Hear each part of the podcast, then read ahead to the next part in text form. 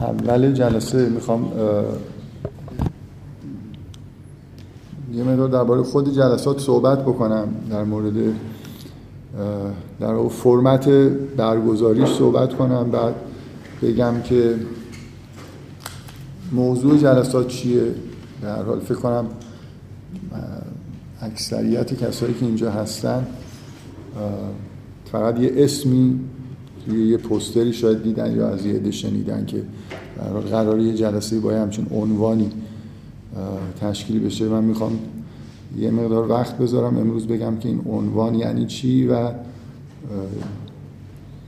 در مورد چی می‌خوایم بحث بکنیم و چه جوری بحث بکنیم. اول در مورد خود جلسات.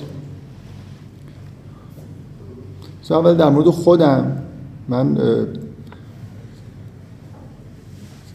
اسممو می‌دونید و تحصیلات منم مهندسی و دکترای ریاضی مهندسی الکترونیک دارم دکترای ریاضی دارم. طبعا کار من دفاع اقلانی از دین نیست به طور معمول نباید متولی یه همچین جلساتی باشم. ولی فکر می‌کنم حالا توی حداقل محیط های دانشگاهی اونقدر کمبود وجود داره در مورد یه همچین بحثایی که قرار اینجا انجام بشه که امیدوارم بعد از این مدتی به من حق بدید که بالاخره به این نتیجه رسیدم که همچین جلساتی بذارم.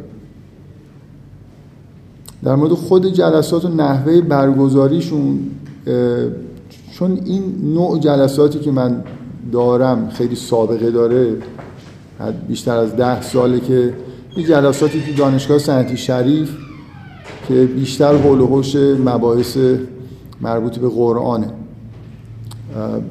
برگزار کردم. سالها هم توی دانشکده فنی دانشگاه تهران دانشکده برق که تو امیر آباد الان البته خیلی چیزهای دیگه. اونجا اضافه شده دانشکده که من خودم توش دانشجو لیسانس بودم.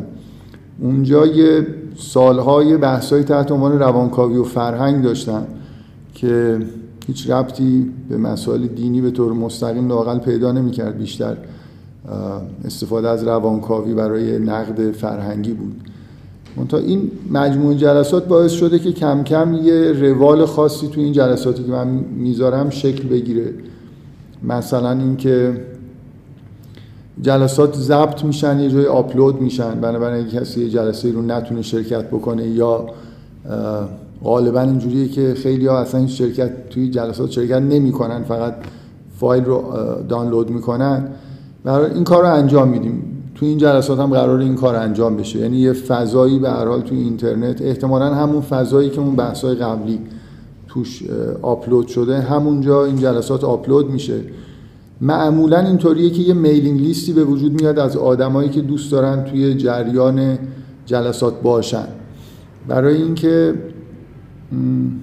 گاهی ممکن جلسه تشکیل نشه باید بالاخره یه راهی داشته باشیم برای اینکه ارتباط برقرار بکنیم بگیم که جلسه تشکیل میشه یا نمیشه. معمولا جلسات ساعتهای شروع و پایانش خیلی منظم نیست. یعنی گاهی الان مثلا فرض کنید تا چند جلسه ممکنه پنج و نیم باشه بعد بکنیم شیش و دوباره حالا سال که عوض میشه و این ساعت ها رو جلو عقب می‌برن ما ممکنه جلسات رو یه مقدار جابجا جا بکنیم.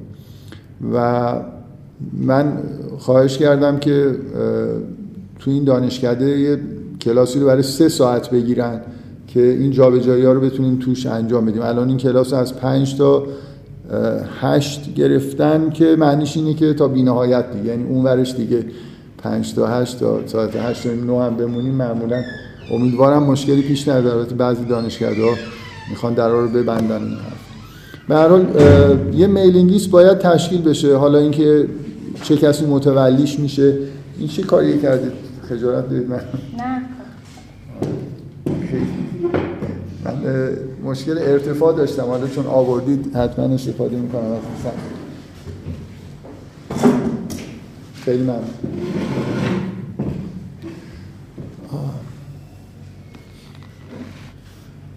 یه نفر باید متولی میلینگ لیست بشه دیگه. بالاخره میلینگ رو ایجاد کنه مثلا مردم بهش ایمیل بزنن عضو بکنه و یه جوری در واقع این مبادله ایمیل ها رو مدیریت بکنه. چیزی که فعلا معلومه اینه که این جلسات سه شنبه ها برگزار میشه. جلساتی که من قبلا تو دانشکده فنی هم داشتم سه شنبه ها بود و یه هفته در میان نه هر هفته. اینکه این جلسات چجوری باشه هر هفته باشه یه هفته در میان من فعلا تصمیم قطعی نگرفتم. فکر می‌کنم در شروع هر هفته برگزار می‌کنم. اگه دیدم خیلی برام زحمت میشه بعد می‌کنم یه هفته در در مورد اینکه طول جلسات هم چقدر هست میانگین یک ساعت و نیم فکر می‌کنم طول یه جلسه یه که معمولا برگزار می‌کنم. اینکه توی از میلینگ لیست معمولا میشه این استفاده رو کرد که بعضیا موضوعی رو مطرح کنن. این یه خورده حالا جای سوال داره که تا حالا خیلی از mailing list هایی که داشتیم به این منظور استفاده نکردیم.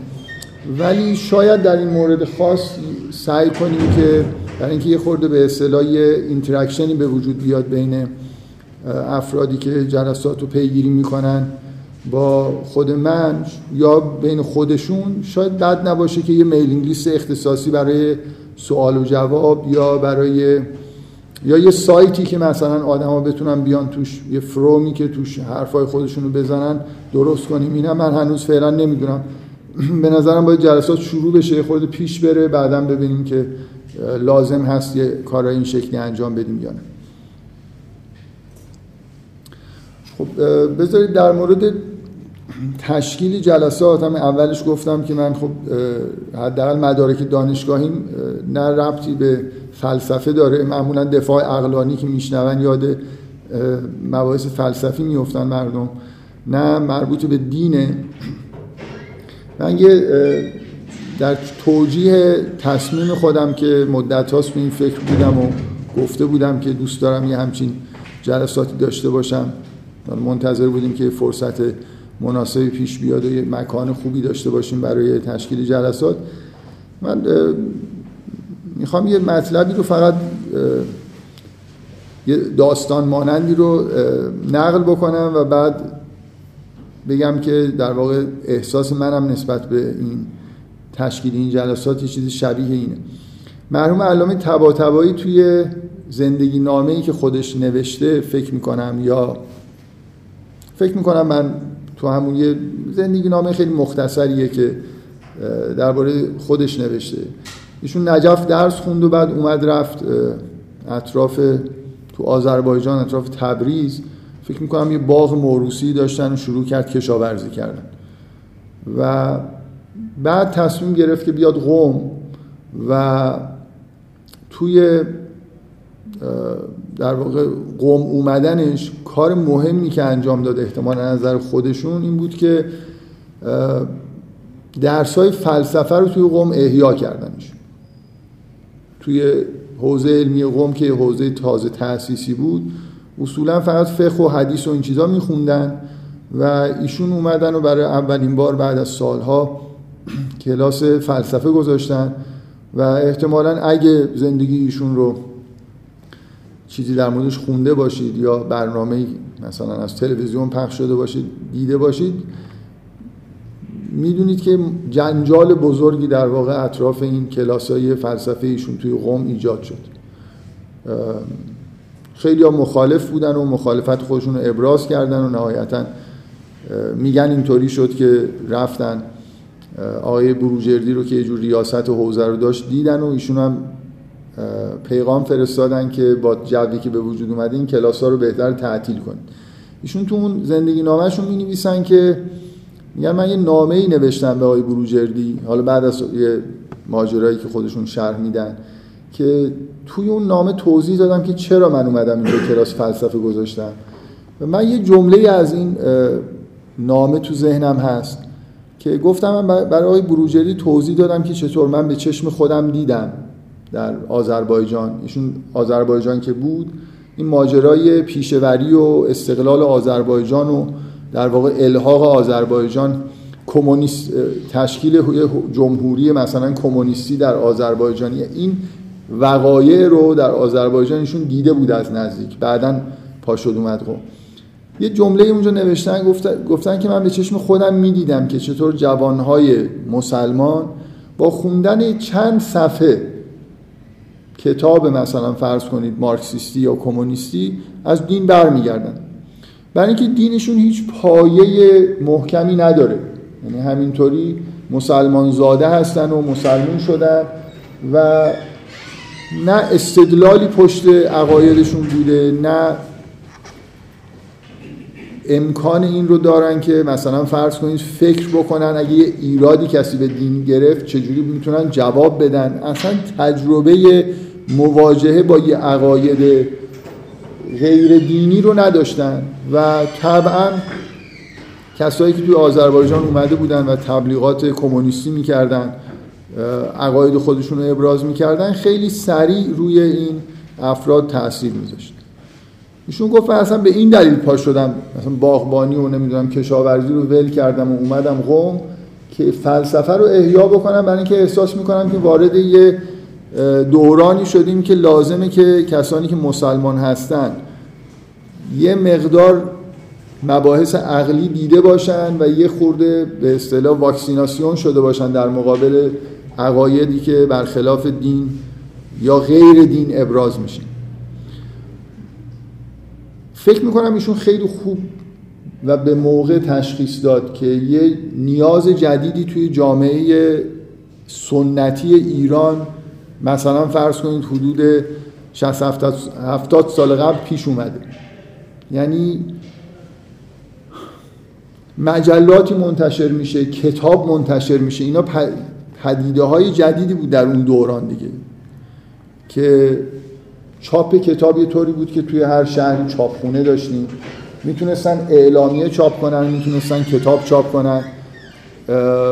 و روزنامه ها در میومد مجلات در میومد تو دوران قاجار خیلی این اتفاق محدود بود. کم کم بعد از دوران قاجار ما وارد یه فضایی شدیم که بالاخره کتاب و کتابخانی و مجله و اینا روز به روز تیراژا بالا می‌رفت و بیشتر در واقع مردم به اصطلاح توده مردم با سواد می شدن تعلیمات عمومی اجباری می‌گرفتن. خیلی ها باسواد بودن می‌تونستن این چیزهایی که منتشر میشه رو بخونن.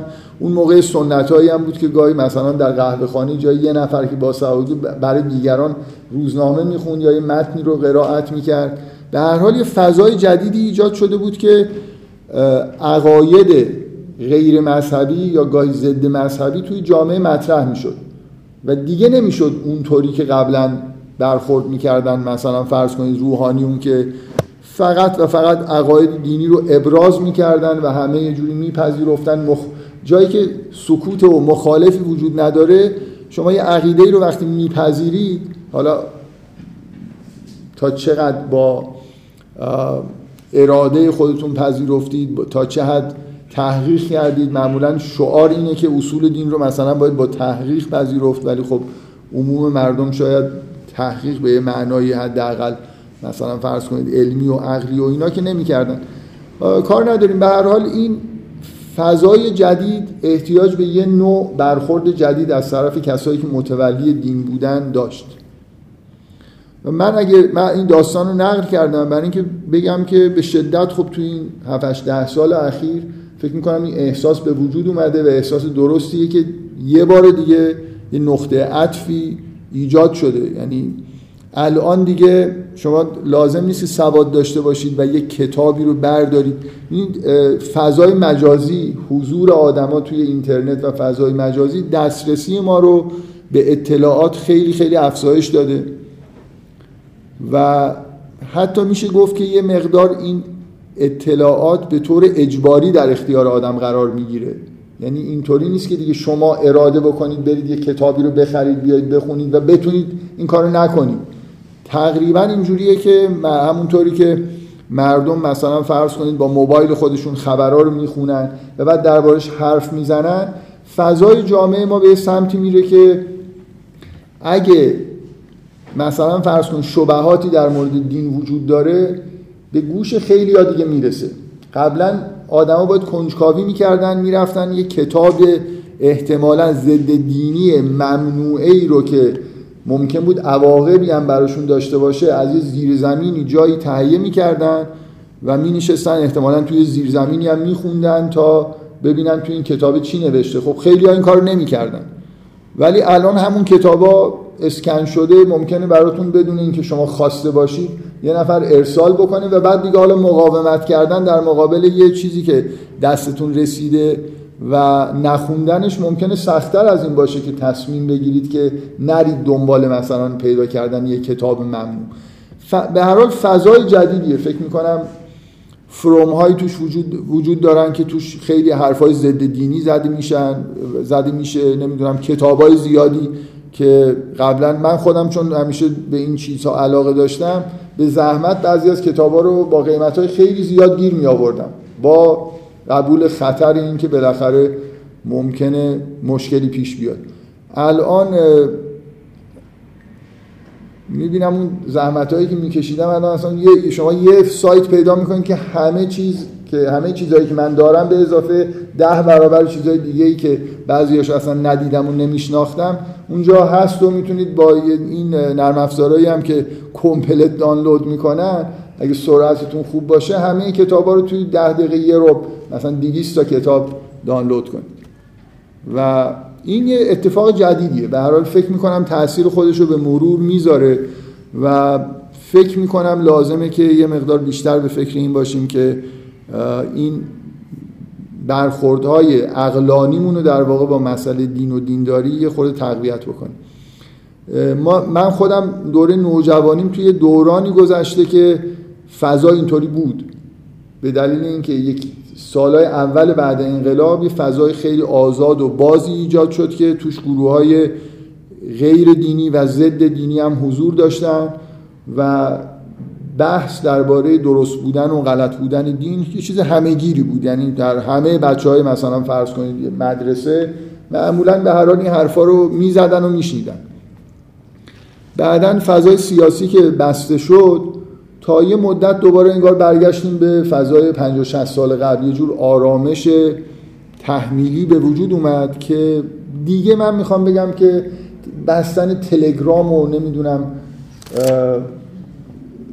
چیز فیلتر کردن بعضی سایت ها اینا دیگه کار نمی‌کنه. یعنی وارد یه دورانی شدیم که دیگه نمیشه با از بالا با سیا... از به اصطلاح نیروی سیاسی و اینا استفاده کرد و محدودیت هایی به وجود آورد که مردم یه چیزایی رو نشنون. هزینه برخورد هزینه در واقع شنیدن اون حرفا بی نهایت پایین اومده و فکر می‌کنم که مردم میشنون در موردش حرف می‌زنن و این فضاییه که می‌تونه خیلی خطرناک باشه. به شدت نیاز به واکسیناسیون هست. من همین احساسم اینه که مردم باید یه مقدار علاوه بر این که نکات مثبتی که در مورد عقاید خودشون هست رو میشنون یه خورده نقطه ضعفایی هم که دیگران می‌گیرن و یه مقدار شنیده باشن که با شنیدن یکی دو تا نمی‌دونم شبهه یه دفعه کلا توی همه عقاید خودشون شک نکنن. فکر می‌کنم خوبه که به هر حال وارد یه همچین فضایی بشین. حالا من این صحبت ها رو کردم از همون در حد اینکه عنوانی که هست معلومه که بحث اقلانی در مورد دین حدودا یعنی چی؟ حالا می‌خوام یه خورده تو این جلسه دقیقتر توضیح بدم که یه حرفایی یه مقدار غیر بدیهی بزنم در مورد اینکه موضوعی که تو این جلسات می‌خوایم در واقع بررسی بکنیم و نحوه بحث کردنمون چجوری در واقع می‌خوام همین محتوای مرسی دستتون در محتوای اینکه دفاع اقلانی از دین یعنی چی, رو و موضوع رو خود دقیقا باز کنیم دو تا چیزی که اولین چیزهایی که به ذهن یه نفر می‌رسه اگه همچین عنوانی رو بشنوه یکیش اینه که دفاع اقلانی از دین یعنی مثلا از این نوع جلساتی که شاید دیده باشید یا مثلا توی دبیرستانی جایی توی کتابای دانشگاهی من واقعا نمی‌دونم کتابای دینی دبیرستان و دانشگاه چه جوری شدن. چقدر مثلا مباحث عقلی توش هست و این حرفا. فکر کنم بالاخره حتما برای دانشجوها و دانش آموزای چیزایی میگن. یه نوع برخورد به اصطلاح عقلانی با دین اینه که میرن سراغ این که مثلا اثبات وجود خدا بکنن. اصول دین رو اصطلاحا براش برهانهای عقلی اقامه بکنن. کاری شبیه کاری که متکلما در طول تاریخ کردن و توی سنت دینی ما کسایی که بهشون به اصطلاح حکما گفته می‌شد اثبات وجود خدا آوردن اثبات نمی‌دونم نبوت عامه کردن و یه سری بحثای عقلی این شکلی رو مطرح کردن. توی ادیان دیگه هم خب طبعا این نوع بحثا سابقه داره. یه چیز دیگه ای که ممکنه به با توجه به این کلمه دفاع ذهن آدم متبادر بشه اینه که در مقابل حملاتی که مثلا به دین میشه بیایم سعی کنیم که جوابای معقولی بدیم. همین چیزی که اصطلاحا بهش رفع شبهه میگن. یه عده آدمایی میان مثلا میگردن یه نقطه ضعفایی توی اعتقادات دینی پیدا می‌کنن. مثلا فرض کنید برای ما که حالا به دین اسلام اعتقاد داریم. در احکام اسلامی نمی‌دونم در تاریخ صدر اسلام نقطه ضعفایی رو پیدا می‌کنن و اینا رو مطرح می‌کنن. چرا در فلان جنگ پیغمبر اونجوری کرد؟ این کار مثلا انسانی نبوده. چرا اون حکم در قرآن وجود داره؟ این تبعیض جنسیتی توش هست و از اینجور چیزا دیگه. هزار تا شبهه این شکلی احتمالا میشه مطرح کرد. و یه در واقع دفاع اقلانی از دین می‌تونه یه تعبیرش این باشه که بشینیم و شبهاتی رو که مطرح هست و به ترتیب اهمیت یا به ترتیب سخت بودن یا راحت بودن جواب دادن بهشون مرتب بکنیم و بیایم تو هر جلسه درباره یه شبهه‌ای صحبت بکنیم. من می‌خوام سعی کنم تو این جلسه اینو روشن بکنم که هیچ کدوم از این دوتا کار رو در واقع تو این جلسات به این شکل انجام نمیدیم. یه ترکیبی از این کارا به اضافه یه کارهای دیگه ای که معمولا شاید خیلی از این اسم به ذهن آدم متبادر نشه. من در واقع سعی می‌کنم توضیح بدم که چرا این دوتا ایده اولیه‌ای که آدم به ذهنش می‌رسه که دفاع عقلانی از دین چی می‌تونه باشه خیلی درست نیست و کارایی نداره.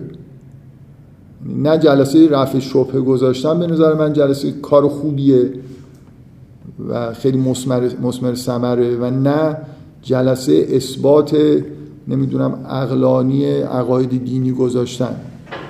جلسات خوبی آب در میاد. خب بذارید اول یه توضیح بدم در مورد این مسئله برهانهای عقلی و اثبات مبانی دینی یا حالا هر چیز دیگه درباره خود این مفهوم اثبات و برهان عقلی می‌خوام یه مقدماتی بگم.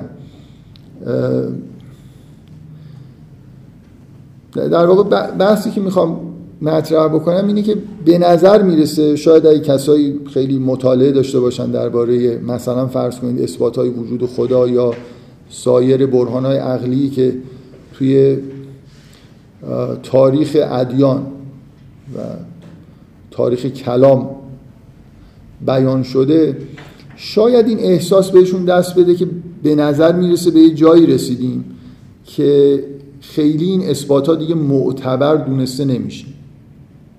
یعنی الان مثلا فرض کنید شما اگه با یه فیلسوف تحلیلی محترمی مثلا در دانشگاه کمبریج یکی از این اثبات های وجود خدا رو بیارید ممکنه اشکالایی بگیره بگه که این اثبات مثلا یه ایرادی داره.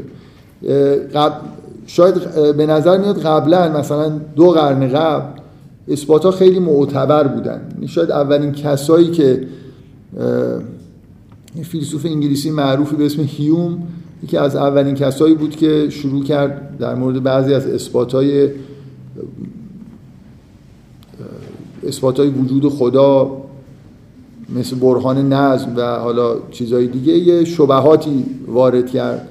و بعدا کانت که حالا خودش آدم موحدی بود کار رو به یه دلیلی ادامه داد و سعی کرد نشون بده که اثبات های نظری برای وجود خدا نمیشه آورد و این روال توی فلسفه غرب ادامه پیدا کرد تا اینکه مثلا شما یه آدمایی مثل راسل رو دارید که سراحتا مثلا نشستن با یه فیلسوف مذهبی توی برنامه جنجالی در بی بی سی درباره اثبات وجود خدا بحث کرده و سعی کرده نشون بده که اثباتی که اثبات خاصی که اون فیلسوف مذهبی آقای کاپلستون در مقابلش ارائه کرده ایرادی داره و از منطقی به نتیجه نمی‌رسه. من, من می‌خوام یه خورده توضیح بدم که ماجرا چیه دیگه. این اثبات ها ایراد داشتن. پارادوکس اینه. یه سری برهان هایی وجود داشتن که تقریبا در تمام طول تاریخ همه دانشمندا و دانشمندا غالبا خب قدیم که برید دانشمند بودن بیشتر فیلسوف بودن دیگه. همه آدم از یونان گرفته تا حکمای اسلامی بعدم تمام دوران قبل از مثلا قرن 18 هم کاملا این برهان ها براشون به عنوان برهان های معتبر شناخته می‌شد. این کلا تو تاریخ بشر بالاخره ماجرای جالبیه که اینا آدمای ذهنی که نبودن. شما نوابق خیلی بزرگی دارید در طول این تاریخ چند هزار ساله که همشون یه جوری در واقع یا بعضی از این برهان ها رو اقامه کردن خودشون یا هم اینکه اگه برهان جدیدی نیاوردن همون برهان های قبل رو شرح کردن و پذیرفتن که معتبر. اینا همشون آدمای خنگی بودن. بعدا حالا فرض کنید به یه جایی رسیدیم که دیگه این برهان ها رو بعضی از علمای معتبر معتبر نمی‌دونن. خب یه فرض اینه که همه این آدمایی که قبلا بودن آدمای خنگی بودن. یکی اینکه همشون آدمای مغرضی بودن. یکی هم مثلا فرض اینه که تحت فشار دیکتاتوری مثلا کلیسا و نمی‌دونم ارگان های دینی اینا می‌دونستن یه اشکال اینجا وجود داره ولی نمی‌گفتن. یا مسلحت نمی‌دونستن بگن. بالاخره یه توجیه خوبه داشته باشیم که اگه برهان هایی که بدیهی شمرده می‌شد مثلا دکارت خودش برهان خیلی خیلی معروفی ارائه کرده یعنی برهان ها قدیمی نیست. تا قبل از کانت به طور مداوم برهان می آوردن و اینجوری هم نبود که برهان های قبلی رو نپذیرن بلکه سعی می‌کردن بهتر بیانشون بکنن. مثلا توی تاریخ فلسفه حکمت اسلامی شما ابن سینا رو دارید که حالا برهانایی که آورده کم و بیش شبیه برهانهای مثلا ارسطو ولی با یه فرم دیگه ای بعدا می‌رسید می‌بینید مثلا یه آدمی مثل ملا صدرا یه برهان دیگه آورده بهش میگن برهان صدیقین که خیلی ها میگن که این خیلی مثلا برهان فوق العاده ایه اصلا این کلمه برهان صدیقین توی تاریخ حکمت اسلامی ماجرایی داره دیگه که, که اسمش بوده و اینکه کدومی که از این برهان هایی که ما میاریم شأن اینو دارن که این اسم رو بهش اطلاق بکنن. برهان ملا خودش اسم برهان خودش رو دوست داشت که برهان صدیقین بدونه. خب یه دفعه اتفاقی که افتاده اینه که مثلا دقت بیشتری کردن دیدن یه ایرادایی وجود داره. چه بلایی سر اون جنبه به اصطلاح عقلی کلام در مورد وجود خدا نبوت خیلی همه چیز رو اثبات می‌کردن دیگه. کلا از اول تا آخر گزاره های دینی رو تا خیلی جاهاش رو سعی می‌کردن برهان براش بیارن. خب اتفاقی که افتاده در واقع اینه که اون فرضایی که من گفتم که چجوری میشه این پارادوکس حل کرد جوابش اینه که اتفاق واقعی که افتاده اینه که مفهوم اثبات و برهان کم کم تغییر کرده. یعنی اون چیزی که در گذشته برهان حساب می‌شد و هدفی که داشتن کم کم به طور نامحسوسی با یه چیز دیگه انگار عوض شد. و حالا اگر به این معنای جدید اثبات ها رو بخونید ممکنه به نظر نامعتبر برسن. یعنی یه،, یه چیز جدیدی در واقع مفهوم جدیدی از اثبات. ما کم کم بهش رسیدیم که حالا من نهایتش رو که مثلا فرض کنید توی آدمایی مثل فرگو و راسل در واقع به سراحت بیان میشه رو میگم. ما به مفهومی از اثبات رسیدیم و برقراری و اعتبار اثبات که واقعا فرق داره با اون مفهومی که مثلا ابن سینا و ارسطو تو ذهن خودشون داشتن. به این معنای جدید کاملا حرف درستیه که اون برهان ها اعتبار نداره. نه تنها اون برهان ها اعتبار ندارن من الان خیلی با سراحت و ساده این رو بیان می‌کنم با وضوح که هیچ برهان دیگه ای هم اعتبار نخواهد داشت. اگه معنای اثبات و برهان رو اینی بگیریم که الان در علوم دقیقه به اصطلاح مطرح در واقع اتفاقی که افتاد این بود که شما وقتی علوم ریاضی و فیزیک و اینا داشتن پیشرفت می‌کردن توی دانش ریاضی یه تحولات بزرگی اتفاق افتاد و یه سطح جدیدی از دقت معرفی شد که از یونان شروع شده بود. ولی واقعا به این مقداری که توی مثلا فرض کنید قرن 19 هم رسید به این میزان از دقت رسید به هیچ وجه سابقه نداشت. من دارم اون انتهای کار رو میگم در حالی که این روند تغییرات یعنی تغییر معنی اثبات از دوران قدیم تا دوران جدید به تدریج اتفاق افتاده. ولی اون چیزی که در نهایت بهش رسیدیم اینه که اثبات یعنی شما در یه دستگاه اصل موضوعی حالا سعی فکر می‌کنم همتون این مفاهیم براتون آشنا هست. اصلا هم قرار نیست من تو این جلسات خیلی بحثای فنی بکنم. ولی حالا به عنوان مقدمه بد نیست که یه چیزی حداقل در این موردها بدونید. برای اینکه اگه بعدا قرار شد یه دفاع عقلانی بکنیم و یه برهانی چیزی بیاریم معنیش روشن باشه که چی کار داریم می‌کنیم. چیزی که الان از ریاضیات اومده و کم کم وارد فلسفه شده اینه که اصولا ما اثبات دقیقی نداریم به غیر از توی دستگاه اصل موضوع یعنی شما باید یه سری اصول موضوع رو دستگاه اصل موضوع یه سه نقطه حالا اون سه نقطهش هم میگم چیه. دستگاه اصل موضوع یعنی که من چند تا گزاره رو با دقت و به خوبی بیان می‌کنم به عنوان اصل موضوع. مثل هندسه اقلیدوسی مثلا. دفاعی هم نمی کنم اصل موضوع معنیش اینه که من دفاعی نمی کنم از اینکه اینا درستن یا غلطن. فقط اینا رو بیان می‌کنم. میگم اینا اصل موضوع های من هستن. دستگاه خودم رو بر پایه چند تا اصل موضوع بنا می‌کنم. بعد میام از قواعد منطق استفاده می‌کنم ببینم از این گزاره هایی که به عنوان اصل موضوع پذیرفتم چه نتیجه هایی به دست میاد. مثلا فرض کنید اقلیدوس پنج تا اصل برای هندسه اقلیدوسی بیان کرد. بعد سعی کرد با استفاده از این اصول بیان شده با های روشن و دقیق منطقی به به حساب خودش برسه به یه مجموع گزاره های هندسی درباره چه می‌دونم احکامی درباره مثلث و تا مخروطات مثلا از ساده ترین شکلهای هندسی تا شکلهای خیلی پیچیده و هندسه فضایی. خب پس اولا من اثباتی که ارائه میدم در یه دستگاه اصل موضوعی اتفاق میفته. قبل از این اون سه نقطه رو بگم که یه خورده اوضاع رو بدتر می‌کنه همینجا الان یه چیزی کاملا مشخصه هیچ کدوم از گزاره که من ثابت می‌کنم در یه دستگاه اصل موضوعی درباره جهان نیستن. درباره این دستگاه.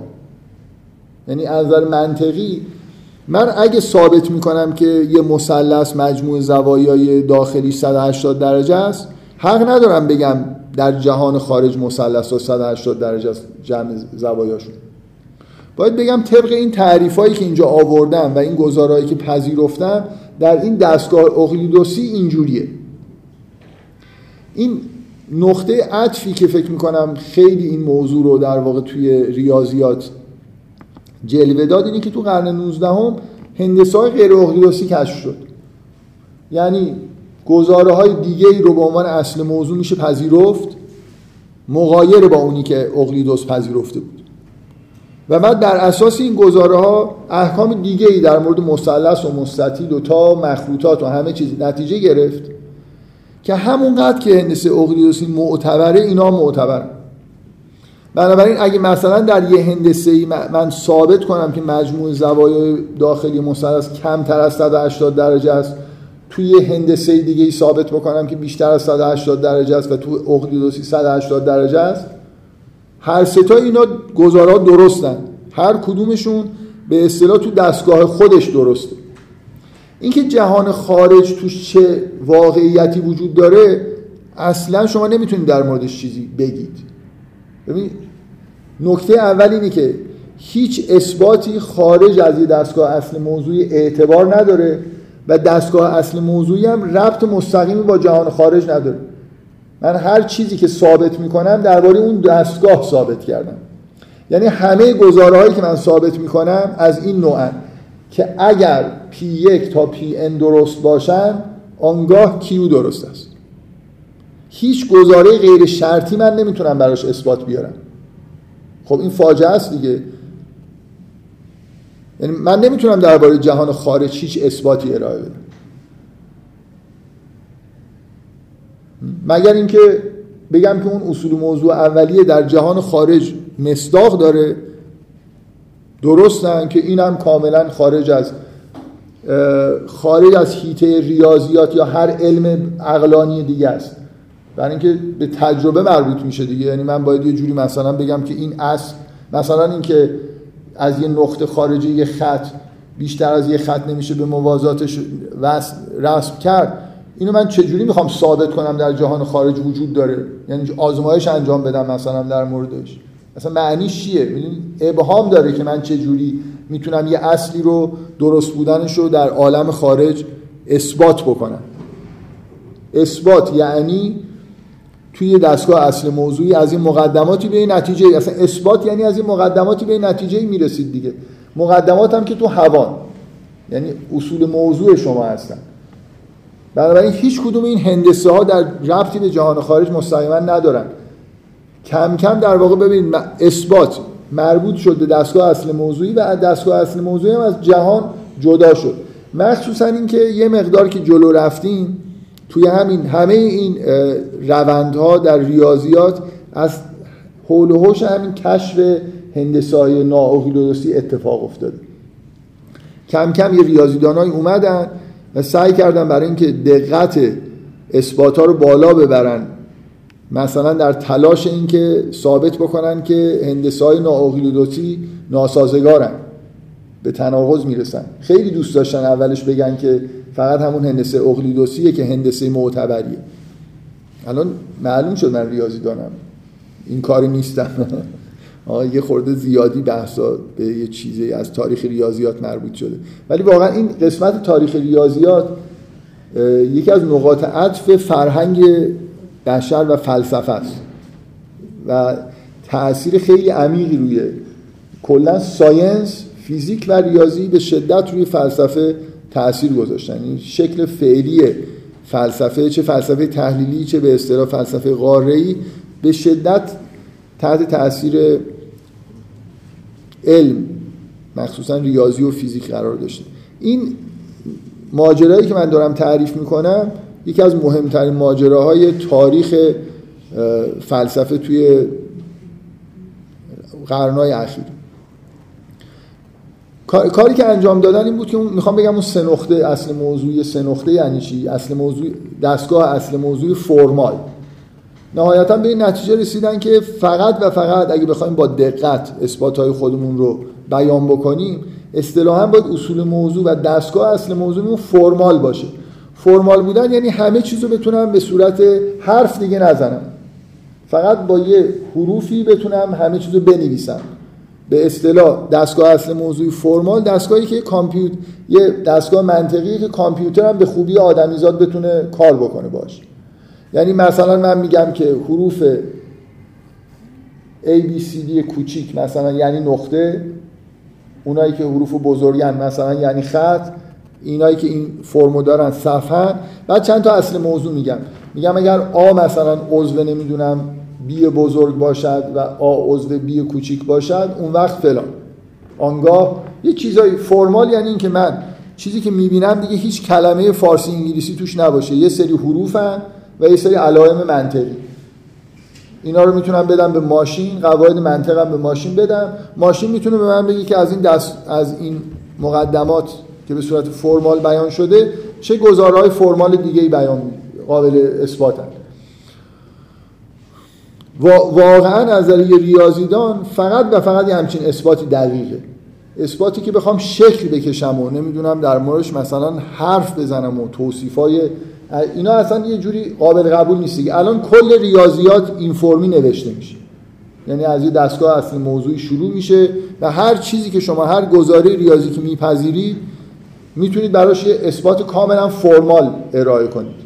از یه مجموعه مثلا ده تایی اصول موضوع با یه سری تعریف ها و اینا می‌تونید اثبات های خودتون رو بیان کنید. خب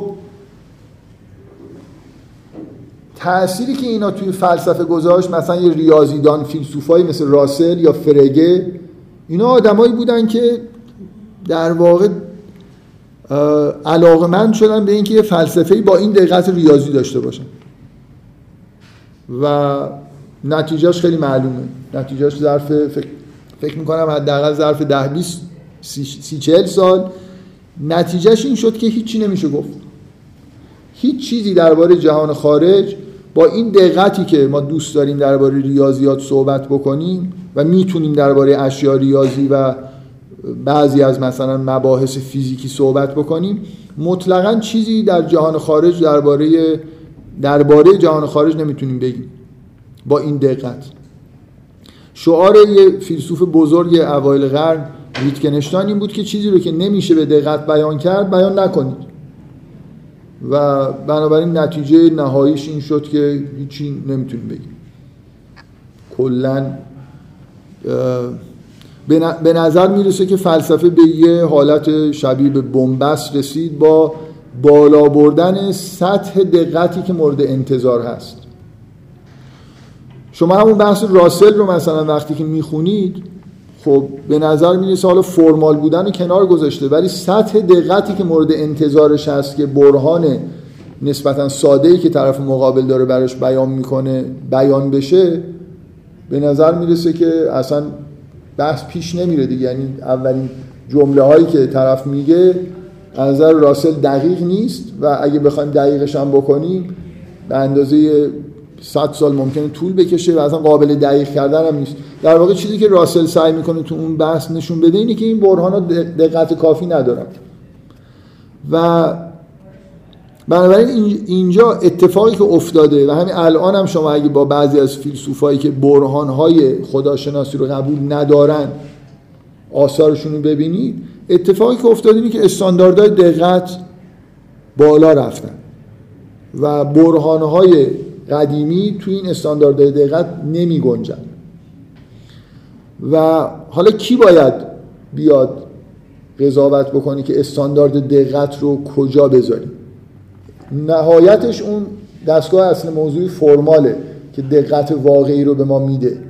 کی حق مثلا کدوم فیلسوفی حق داره بیاد بگه مثلا من دقت 100 درصد نمی‌خوام 70 درصد برای من کافیه؟ اصلا درصد یعنی چی؟ می‌دونید دیگه فضای طوریه که شما هر برهانی رو بیان بکنید قابل خدشه وارد کردن هست. برای خاطر اینکه سطح دقت رو همیشه میشه اونقدر بالا برد که اون برهان توش قابل بیان و مثلا ارائه نباشه. اتفاق واقعی که افتاده اینه. یعنی ما الان توی دورانی زندگی می‌کنیم که بحثای اثبات و برهان دوچار یه بحرانی هستن. بحران دقت. چه چیزی دقیقه چه چیزی دقیق نیست چقدر حق دارم. حرفایی که می‌زنم غیر فرمال باشن مبهم به اصطلاح مبهم باشن. اینا بحثاییه که خب خیلی بحثای ریشه و نتیجهش اینه که ما در واقع به جایی رسیدیم که به نظر میاد اون برهانا رو میشه از کار انداخت. یه آدمی می‌تونه فکر کنه که اصلا یه توطئه‌ای بر علیه دین بوده که برای از کار انداختن برهان ها مثلا سطح دقت رو اونقدر بالا بردن که اون برهان ها از توی این سوراخ های ریز دیگه رد نمیشه. ولی به نظر میاد که اینجوری نیست. یعنی خیلی از این آدمایی که سطح دقت رو بالا بردن آدمای متدینی بودن. نظر بدی هم نداشتن. یه اتفاق طبیعی بوده. هی رفتن دقیق و دقیق ترش کردن تا به جایی رسیدن که یه جور دقت صد درصد رو در واقع توصیف کردن که نهایتا یه همچین نتیجه ای داشته خب اینجا مشکلی که پیش اومده مشکل مشکل برای دین نیست. برای خاطر اینکه فقط برهانهای خداشناسی نیستن که دوچار مشکل شدن. مشکل برای همه چیزه. مشکل برای فلسفه است. مشکل برای کشف حقیقت در مورد جهان. قرن بیستم قرنیه که همه نوع فلسفهش دچار بحران حقیقت یعنی کلا حس عمومی اینه که نمیشه حقیقت رو کشف کرد یا بیان کرد. می‌خوام بگم که به جایی رسیدیم که مثلا فرض کنید از, اون از این دیدگاهی که من الان نگاه کردم که دیدگاه به اصطلاح اتفاقایی که توی فلسفه تحلیلی افتاده. دو تا شاخه مهم فلسفه الان توی دنیا رقیب هم دیگه هستن. یکیش فلسفه تحلیلیه که بیشتر در واقع تو سنت به اصطلاح آنگلو ساکسون رشد کرده. یعنی تو انگلستان و آمریکا و کشورهای انگلیسی زبان یه فلسفه غاره‌ای داریم که بیشتر توی آلمان و فرانسه بوده. حالا اگه فلسفه پست مدرن رو هم جز همون فلسفه قاره حساب کنیم اینا یه جوری رقیب هم دیگه هستن. توصیف های من بیشتر به وسواس های دقت توی فلسفه تحلیلی مربوطن. اون فلسفه قاره هم یه جور دیگه دچار بحران حقیقت هست نه به این شدتی که تو فلسفه تحلیلی وجود داره. چون برهانای خداشناسی بیشتر در واقع به اون سمت گرایش دارن. یعنی ادعای دقت دارن. حتی بعضی از آدما ادعای این که میشه برهانهای خداشناسی رو اصل موضوعی کرد و این حرفا رو کردن. از این جهت این نکته این برخوردی که من الان کردم مهمتر از اینی که بریم دنبال این که چجوری در فلسفه قاره‌ای بحران حقیقت به وجود اومده. بنابراین مشکلی که به وجود اومده اینه که ما در واقع انتظارایی داریم از ابزارهایی که ابزارهایی استفاده می‌کنیم که دیگه هیچ چیزی درباره جهان نمیشه گفت. نه هیچ چیزی درباره دین نمیشه گفت. یعنی اگه راسل توی بحث خودش با آقای کاپلستون دنبال اینه که به این نقطه برسه که ما نمی‌دانیم که خدا وجود دارد یا نه چون نمی‌تونیم اثباتی ارائه بدیم این عملا اگه برهانهای عقلی رو ملاک قرار بدیم به همه چیز تسری پیدا می‌کنیم. یعنی ما هیچ چیزی درباره جهان خارج رو نمی‌تونیم اثبات کنیم. کلا. شما نمی‌تونید ثابت بکنید که جهان خارج وجود داره. شما نمی‌تونید ثابت بکنید که خودتون وجود دارید. شما نمی‌تونید هیچ چیزی درباره جهان خارج رو نمی‌تونید اثبات کنید. برای اینکه اثبات ها اگه دقیق باشن توی قالبای خیلی تنگی در واقع باید ارائه بشن به هر حال من این فضایی رو توصیف کردم که فکر می‌کنم الان یه مقدار آدم باید این دانش رو داشته باشه که اگه بخوایم از کلمه اثبات استفاده بکنیم یا بگیم داریم برهان اقامه می‌کنیم یه مقدار بفهمیم که اگه درباره یه چیزی در جهان خارج مثلا وجود خداوند رو می‌خوایم اثبات بکنیم باید بدونیم که اثبات ها این معنایی که الان پیدا کرده رو نداره. یه خورده برامون روشن باشه که چه چیزی داریم چه چیزی رو داریم دقیقا بیان می‌کنیم. در واقع اگه شما بخواید در مورد جهان خارج بحثای اقلانی بکنید باید یه سطحی از عدم دقت رو تحمل بکنید.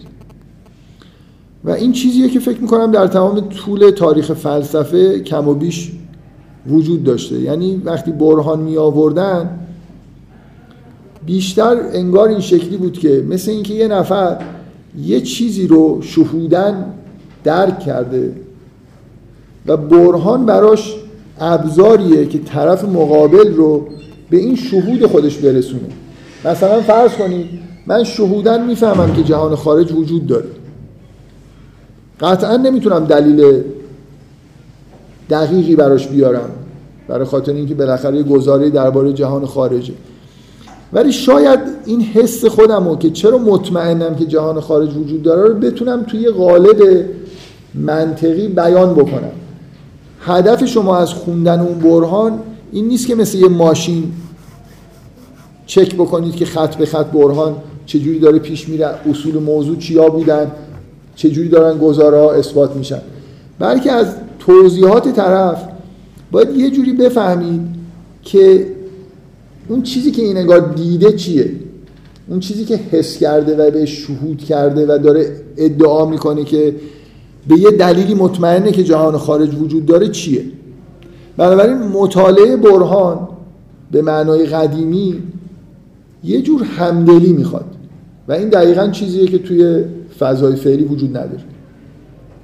یعنی اگه من هر برهانی بیارم اگه شما بخواید خرابش بکنید هر چیزی هر چیزی درباره جهان خارج رو بخوام به طور اقلانی و منطقی بیان بکنم و بگم دارم این چیزی اثبات می‌کنم اگه بخواید همدلانه برخورد نکنید می‌تونید خرابش کنید. من یه راه کلی براتون نشون دادم دیگه. برای اینکه باید بگید که من نمی‌فهمم دقیق چجوری دقیق اصل موضوعیش کن. طرف بره اصل موضوعیش بکنه. چون نمی‌تونه فرمالش بکنه یه ایراد می‌تونید بهش بگیرید. بخواد اصل موضوع رو غیر فرمال هم بیان بکنه بازم توی پیشرفتن این اصل موضوع می‌تونید ایراد بگیرید. حتما یه چیزایی کم و زیاد میگه و به راحتی نمی‌تونه اون حرفی رو که می‌خواد رو در واقع بیان بکنه. بنابراین برهان فقط به درد این می‌خوره به نظر من همیشه هم همینطوری بوده که شهودهای ما رو که نسبت به جهان خارج داریم و منتقل بکنن. همونطوری که یه شعر ممکنه این کار رو انجام بده برهان هم می‌تونه این کار رو انجام بده. بنابراین من برای بیان حقیقت می‌تونم از یه آمیخته ای از مثلا فرض کنید بیان شاعرانه با بیان منطقی استفاده بکنم اگه هر چیزی که لازم دیدم. چون تنها کاری که من دارم انجام میدم به نظر می‌رسه اینه که یه دارم سعی می‌کنم شهود خودم و چیزی رو که انگار دیدم رو برای یه نفر دیگه وصف بکنم. اینکه اینو با چه ابزاری انجام میدم خیلی دیگه اهمیت نداره. این حرفا رو من زدم برای خاطر اینکه اولین چیزی که ممکنه به ذهن یه نفر متبادر بشه که دفاع اقلانی از دین یعنی چی و فکر کنه که اینجا ما می‌خوایم یه کلاسی بذاریم که براهین عقلی مثلا کلامی و حکمت گذشته و حال و آینده رو مثلا در موردش بحث بکنیم. من این کار رو نمی کنم برای اینکه فکر می‌کنم که به, به همین معنایی که گفتم نشدنیه. ببخشید اگه یه خورده طول کشید و یه خورده زیادی بعضی جاش فنی شد. امیدوارم چون همتون دانشجو هستید و بالاخره یه آشنایی از توی دبیرستان و اینا با مفاهیمی که من گفتم داری خیلی براتون ناراحت کننده نبوده باشه. بالاخره یه مرور کوتاهی کردم به اینکه یه جایی توی تاریخ فلسفه اتفاقی افتاده و ما به یه جایی رسیدیم که بالاخره اثبات فلسفی و برهان عقلی و این حرفا معنی های جدیدی پیدا کردن که اصلا اتفاق بدی هم می‌تونه نباشه. در واقع مثل اینه که یه آرمان دقتی که وجود داشت در فلسفه رو تا تهش بردن و به این نتیجه رسیدن که اگه تا تهش برید هیچی نمی‌تونید ثابت بکنید. اگه دقت رو در حد نهایت بخواید در نظر بگیرید حالا یه عده می‌تونن بیان دقت های متوسط اگه می‌تونن تعریف بکنن.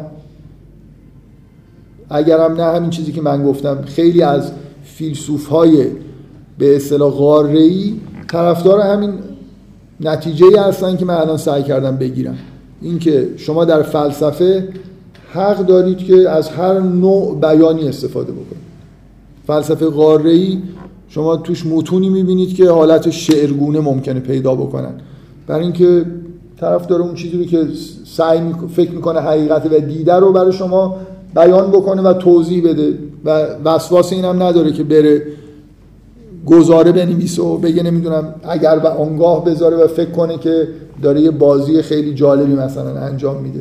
در واقع این اتفاقایی که افتاد به نظر میاد که به این نتیجه ما رو رسونده که اون بازی خیلی به نتایج درخشانی منتهی نمیشه. بفرمایید.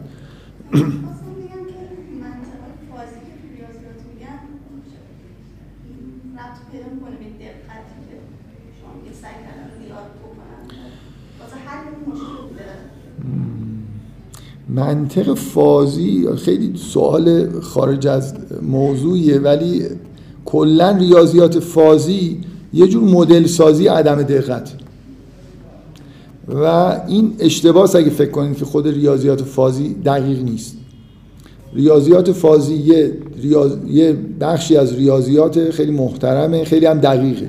ولی موضوعش اینه که چجوری میشه عدم دقت رو مثلا فرض کنید زبان محاوره ای رو که به معنای فرمال دقیق نیست رو چجوری میشه مدل کرد؟ یه تلاشیه برای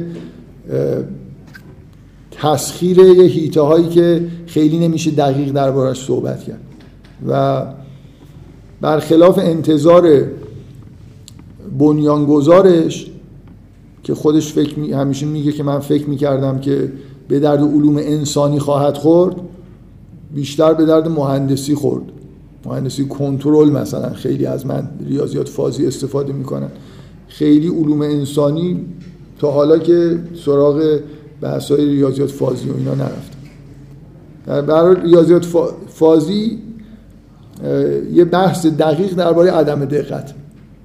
و سوالتون مربوطه ولی فکر می‌کنم خیلی زیاد دیگه. در, در, در یه جهتی زیادی داریم جلو میریم که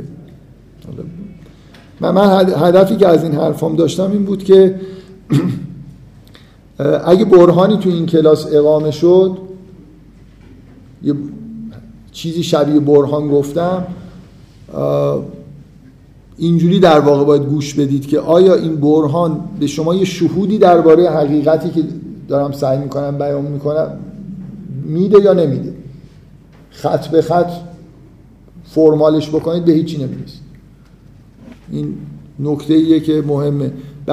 و فکر می‌کنم ابن سینا هم تصورش این نبود که داره یه البته نمی‌دونم واقعا تصورشون چی بود. فکر می‌کردن کاملا دقیق دارن بحث می‌کنن احتمالا.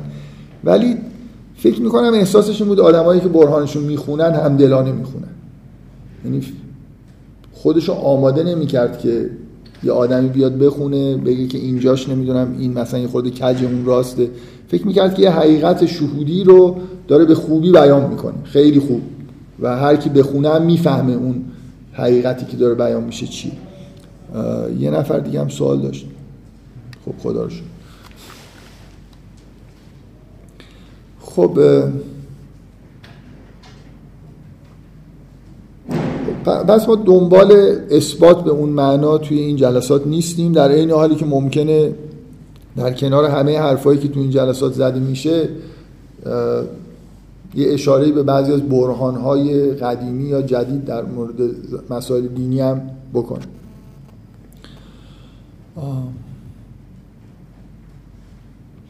من یه چیزایی دارم برای گفتن که فکر می‌کنم الان بعضیاشو موکول بکنم به جلسات بعد برای اینکه این یه کلیتی که درباره موضوع جلسات می‌خوام بگم و به یه جایی برسونم.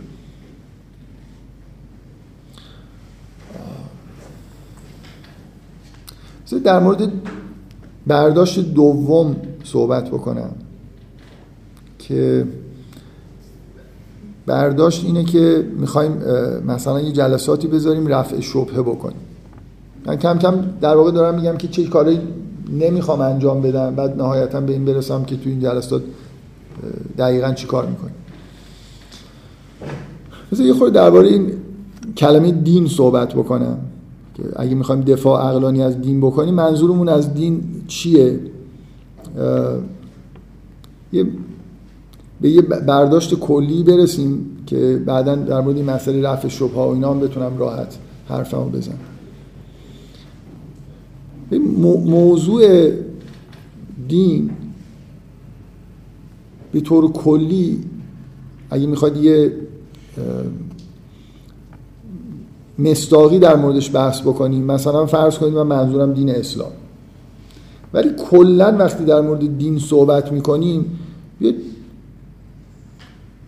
خود این واژه یا حالا مترادفاش به معنای عقایدی که راه زندگی رو در واقع برای شما مشخص می‌کنن. اینجوری بهش نگاه کنید.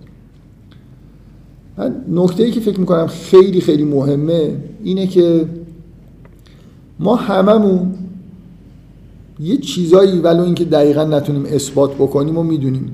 مثل اینکه وجود داریم جهان خارج وجود داره.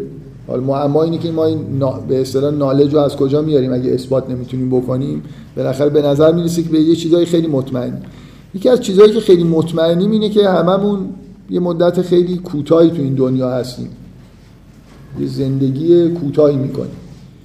و مهمترین کاری که یه آدم توی زندگی خودش باید انجام بده اینه که درباره شیوه زندگی خودش تصمیم بگیره. چی کار می‌خواد بکنه؟ فکر می‌کنم همه آدما حداقل دیگه تو مثلا تو حدود دوره نوجوانی و اوایل جوانی دوچار یه همچین مسائلی هستن که قرار تو, زندگیشون چی کار بکنن نه اینکه چه شغلی داشته باشن. راه زندگیشون چیه؟ مثلا باید فکر می‌کنم همه آدما کنجکاو باشن که آیا بعد از اینکه مردن حیاتشون قطع میشه یا ادامه پیدا می‌کنه. دو تا فرض الان در دنیا وجود داره و همه ما اینو می‌دونیم. یه عده‌ای میگن که بعد از مرگم حیات ما به یه معنای دیگه ای حالا ادامه پیدا می‌کنه و بعضی ها معتقدن که نه تموم میشه. خب این دوتا فرض خیلی با هم دیگه مغایرت دارن و خیلی می‌تونن تصمیم توی تصمیم گیری ما که چه جوری می‌خوایم زندگی بکنیم تاثیر بذارن. آیا خدایی وجود داره و خدایی هست که ما رو خلق کرده و از ما انتظارات خاصی داره که چه جوری زندگی بکنیم؟ اگه جوابش مثبت باشه که خب من باید برم ببینم که چی از من خواسته دیگه. اگه نه بگم خدا وجود نداره یا هست ولی کاری به کار ما نداره خب حالا این خیلی ممکنه توی تصمیم گیری های من دخالت مستقیم نکنه.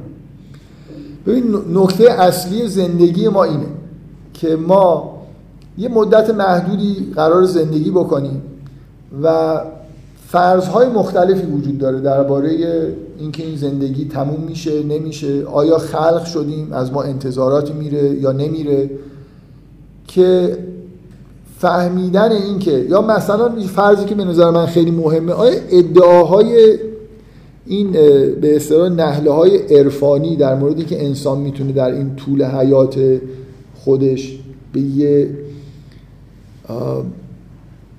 به یه جاهایی برسه؟ به یه کمال ها، کمالات دست پیدا بکنه و پشت مثلا پرده جهان رو ببینه اسرار رو در اسراری رو درک بکنه آیا اینا درستن یا غلطن؟ توهمن. اگه درستن اگه من به این حسم این باشه که واقعا این افرادی که این عرفایی که در همه جای دنیا در همه ادیان و فرهنگا وجود داشتن و تقریبا حرفای مشابهی با هم دیگه زدن بعضی از حرفا ممکنه در بعضی از عرفان خیلی مشابه هم دیگه هم نباشه در یه زمینه هایی اینا کلا درسته خیلی زندگی باشکوهی میشه. اگه من بتونم یه همچین راهی رو طی بکنم و به اون جای فوق العاده برسم که اونا میگن ما رسیدیم. یا میشه رسید. خب من چند سال نه خیلی زیاد فرصت دارم. و به نظر می‌رسه خیلی هم نباید وقت بذارم تصمیم بگیرم که چه جوری می‌خوام زندگی بکنم. چون اگه مثلا عرفا راست میگن خیلی زود باید کارتون رو شروع بکنید. نمی‌تونید در 60 سالگی تصمیم بگیرید که راه عرفان رو می‌خواید برید یا نرید. و موضوع اینه که نکته که من خیلی می‌خوام روش تاکید بکنم معمولا این تاکید رو با هی مدام تکرار کردنش انجام میدم. حالا یاد گرفتم که بگم که این خیلی مهمه که دیگه نیفتم به این که هی یه جمله رو تکرار بکنم. اون چیزی که خیلی خیلی مهمه اینی که شما هر چقدرم طول بدید و نفهمید که حقیقت کدومی که از این حرفا راست یا دروغه بالاخره بر اساس یه چیزی دارید زندگی می‌کنید. یعنی یا مثل آدمی زندگی می‌کنید که به آخرت اعتقاد داره یا یه مثل آدمی زندگی می‌کنید که نداره. یا مثل مجبورید بالاخره دارید زندگی می‌کنید. می‌دونید؟ نمی‌تونید زندگی نکنید نمی‌تونید از دایره زندگی چند سال برید بیرون مثلا تا 60 سالگی برید بیرون و بعد بگید که من بعد از این 60 سالگی برمیگردم و مثلا بعد از اینکه حقیقت رو کشف کردم برمیگردم و راه زندگی خودم رو انتخاب می‌کنم. آدمایی که مثلا فرض کنید درباره وجود خدا شک دارن مثلا آقای راسل که میگه من نمی‌دونم که خدا وجود داره یا نه اگه برید زندگیشو مطالعه بکنید می‌بینید که مثل کسی زندگی می‌کنه که می‌دونه خدا وجود نداره. یعنی به نظر میاد خیلی نمیترسه از این که بعد از مرگ مورد بازخواست قرار بگیره. شما در عمل چه به نتیجه رسیده باشید چه نرسیده باشید درباره اینکه حقایق کلی عالم چی هستن شبیه آدم یه آدمی زندگی می‌کنید که به بعضی از این حقایق باور داره نمی‌تونید. یا زندگی مذهبی می‌کنید یا زندگی غیر مذهبی می‌کنید. بالاخره یه جوری زندگیتون از یه الگوهایی پیروی می‌کنه که به نظر میاد پشتش چه بخواید چه نخواید انگار عقیده رو پذیرفتید. شما هر وقت از راسل بپرسید که تو به نظر تو خدا وجود داره یا نه هیچ وقت به شما نمیگه نه. برای اینکه برهانی نمی‌تونه بیاره که وجود نداره که. حرفش اینه که برهانا کار نمی‌کنن. بنابراین همیشه به شما اگه در شرایط هوشیاری باشه به شما خواهد گفت که من نمی‌دونم. نمیگه نه. ولی خب بالاخره بر چه اساسی داره زندگی می‌کنه؟ خلاصه آخ... خلاصه یا آخرتی هست یا نیست یا مورد بازخواست قرار می‌گیره یا نمی‌گیره. یکی از این اتفاقا میفته براش. اینکه نمی‌دونه مثلا مثل من می‌تونم بگم من نمی‌دونم مطمئن نیستم که خدا هست یا نه ولی مثل آدمی زندگی می‌کنم که به خدا اعت... می‌دونه که خدا هست. می‌تونم بگم که نه من مثل آدمی زندگی می‌کنم که می‌دونه که خدا نیست. یا به هر حال کاری به, کاری به خدا نداره. انگار خدا نیست. مثل اینکه الزامی نمی‌بینه از اینکه چیزهایی که خداوند گفته رو مثلا پیروی بکنه. ما زندگی محدودی داریم. تو این زندگی وقت کمی داریم نه خیلی زیاد. برای اینکه یه راهی برای زندگیمون انتخاب بکنیم. بنابراین مجبوریم که عقایدی رو بپذیریم بر اساسش زندگی بکنیم. من اون چیزی که گفتم خیلی مهمه اینه که اگه این عقیده رو نپذیریدم بالاخره زندگیتون انگار بر اساس یه عقیده یعنی یه کسی از بیرون نگاه کنه تشخیص میده که انگار شما به این چیزا اعتقاد دارید. زندگی بدون عقیده نداریم. یعنی نمی‌تونید از این فرار بکنید که مثلا یه زندگی رندوم داشته باشید. یه روز صبح پاشید مثل خدا پرستار رفتار بکنید فرداش مثلا یک در میان 7 ده تا مثلا انواع عقاید و ایدئولوژی ها رو چیز کنید هر روز یه مثلا عدد رندوم با ماشین حساب تولید بکنید و بگید که امروز مثلا سبک زندگی هفت رو انتخاب کردیم اینجوری. حالا فرداش چهار بشن. یه همچین زندگی واقعی وجود نداره. آدما بالاخره طبق یه سبک زندگی که از یه عقایدی در واقع میاد زندگی می‌کنن. غالبا کسایی که به نتیجه نمی‌رسن که خدا وجود داره یا نه مثل کسایی زندگی می‌کنن که انگار خدا وجود نداره. به این رس... انگار به این رسیدن.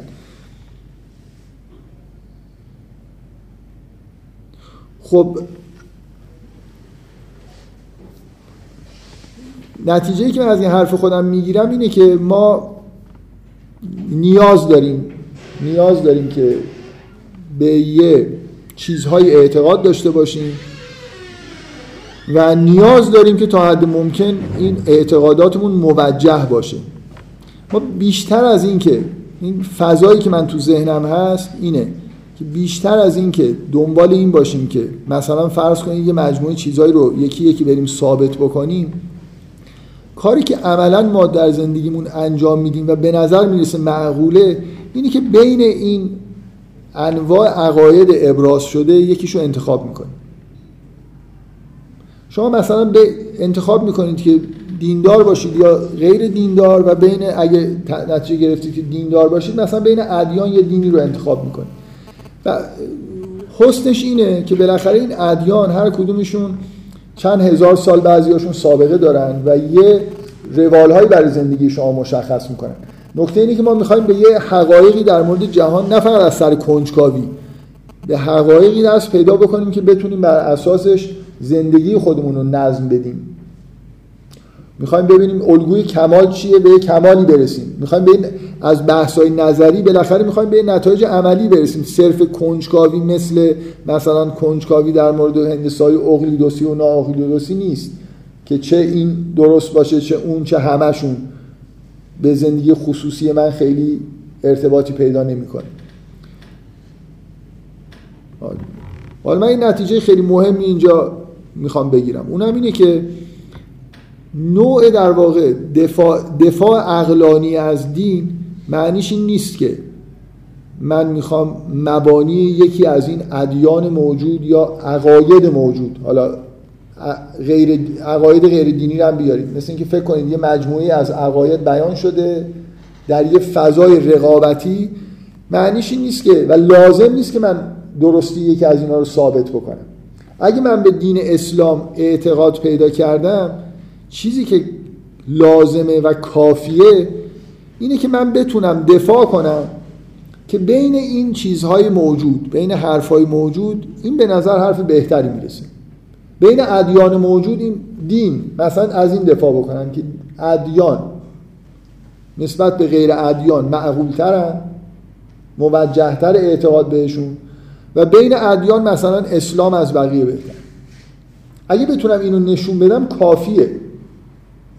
اینطوری نیست که لازم باشه که من یکی از این مثلا فرض کنید روش های زندگی موجود رو به طور دقیق اثباتی براش ارائه بدم. اگه, اگه بگم که به دلایل موجهی دارم که حس می‌کنم که معقوله که بگم که ادیان اعتقاد به خدا و آخرت و مثلا اعتقاد به نبوت اعتقاد معقولیه. و بعدم بین این دین ها مثلا این دین از بقیه بهتر. می‌خوام بگم اون دیدگاه اثبات عقلی مثل اینی که من از نقطه صفر شروع می‌کنم همه چیز رو می‌خوام بسازم. ولی واقعیتی که توی زندگی ما اتفاق میفته اینه که ما بین عقاید مختلف که رقیب همدیگه هستن می‌خوایم یکی رو انتخاب کنیم.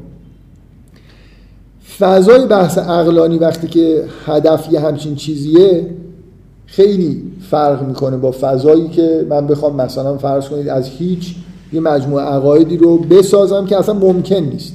برای یه آدم در طول زندگی کوتاهش ممکن نیست که بیاد مثلا یه مجموعه عقایدی رو بسازه.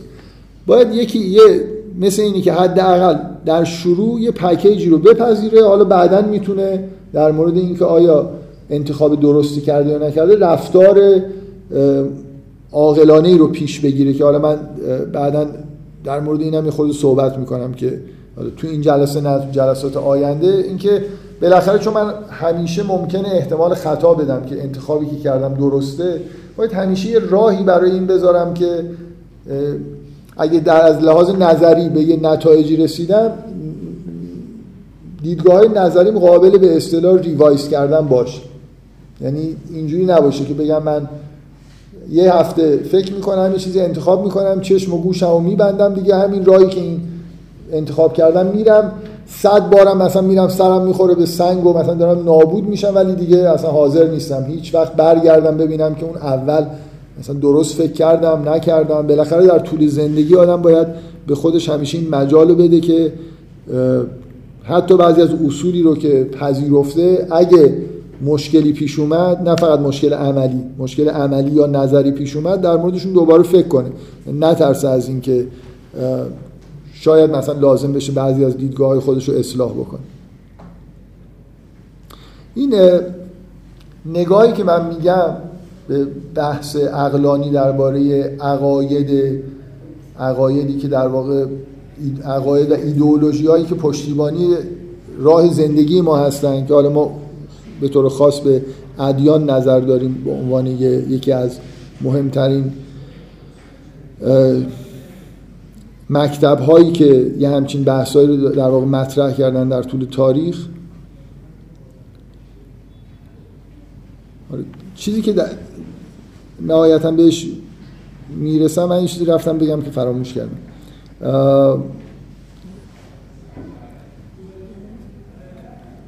اون نتیجه ای که بالاخره از این بحث اخیر من باید تو ذهنتون باشه اینه که ما یه جوری در یه فضای رقابتی می‌خوایم بین عقایدی انتخاب بکنیم. خدا هست یا نیست به آخرت اعتقاد داشته باشم یا نه نبوت مثلا درسته یا نه. و نکته اساسی که در واقع اینجا پیش می... چیزی که می‌خواستم بگم این بود. اینقدر کشش دادم تا یادم افتاد. اما حول و حوشش خودی گشتم تا پیدا شد. ببینید فضای علم چطوره؟ من می‌خوام از باز از اینکه فضا فضای شروع کردن از صفر و ساختن و رسیدن به حقایق نیست بلکه توی فضای انگار رقابتی داریم فکر می‌کنیم. می‌خوام از این یه نتیجه خیلی مهمی بگیرم. فضای علم چطور مثلا فرض کنید نظریه های علمی در فیزیک چجوری در کنار هم دیگه دارن زندگی می‌کنن؟ الان یه scientist یه فیزیکدان چجوری تصمیم می‌گیره که به چه چیزی به کدومی که از نظریه های فیزیکی معتقد باشه؟ الان عموما فیزیکدان ها به نظریه مکانیک کوانتوم معتقدن عموما به نظریه نسبیت عام انشتن هم معتقدن شاید شنیده باشید که این دوتا با هم دیگه سازگار هم نیستن. یعنی یه مشکلی در فیزیک وجود داره الان به مدت حدود مثلا 70 80 سال که تئوری کوانتوم گراویتی نداره. این نظری معنیش از لحاظ علمی یعنی نظری نسبیت عام رو نمی‌تونیم با مکانیک کوانتوم تلفیق کنیم و یه نظریه جامعی بسازیم. دنبال یه چیزی هستن به اسم theory of everything بهش میگن. اینکه همه این پدیده های طبیعی رو از جمله جاذبه و مثلا جاذبه رو در واقع بتونن تو مکانیک کوانتوم بیان بکنن. خب به یه نظریه های فیزیکی وجود داره این آدما بهش اعتقاد دارن. همه این نظریه اشکالاتی دارن. مکانیک کوانتوم مشکلاتی داره. نظری نسبیت عام هم همینطور. در همین که نظری نسبیت عام با مکانیک کوانتوم تلفیق نمیشه مشکلیه. یعنی بالاخره فضای حالا همینجوری به اصطلاح با یه نگاه خیلی کلی اگه بخوام بگم اصولا اگه رأی بگیرید بین فیزیکدانا که مکانیک کوانتوم یا نظر نسبیت عام یکیشون باید قربانی بشه کدومش رو قربانی بکنیم فکر می‌کنم برای قربانی شدن نظر نسبیت عام رأی میاره. یعنی فیزیکدانا بیشتر وابسته به نظری مکانیک کوانتوم تا این نظریه. یعنی اگه یه نفر بگه که مشکل فیزیک حل نمیشه مگر اینکه یکی از این نظریات رو عوض کنیم جاش چیز دیگه بیاریم فکر می‌کنم بیشتر میرن دنبال این که اینو عوضش بکنن. فعلا که حسشون اینه که اینا رو میشه بالاخره در یه تئوری کلی سازگار کرد با هم دیگه.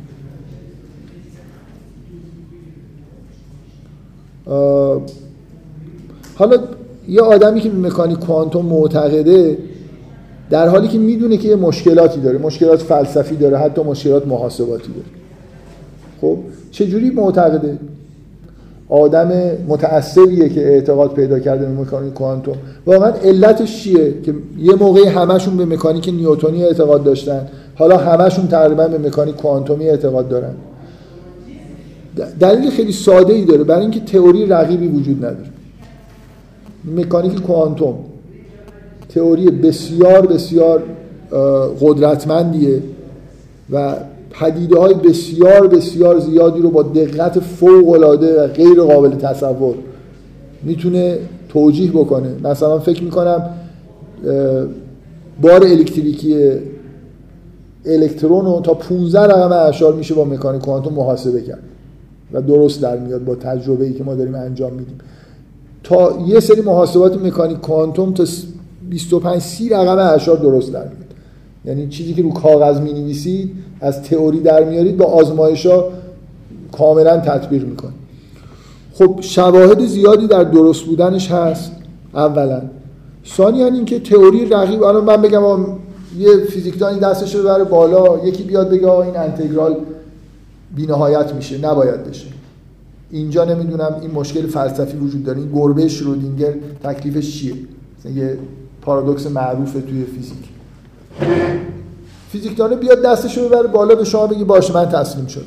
مکانیک کوانتوم غلط خب چیکار کنیم از فردا؟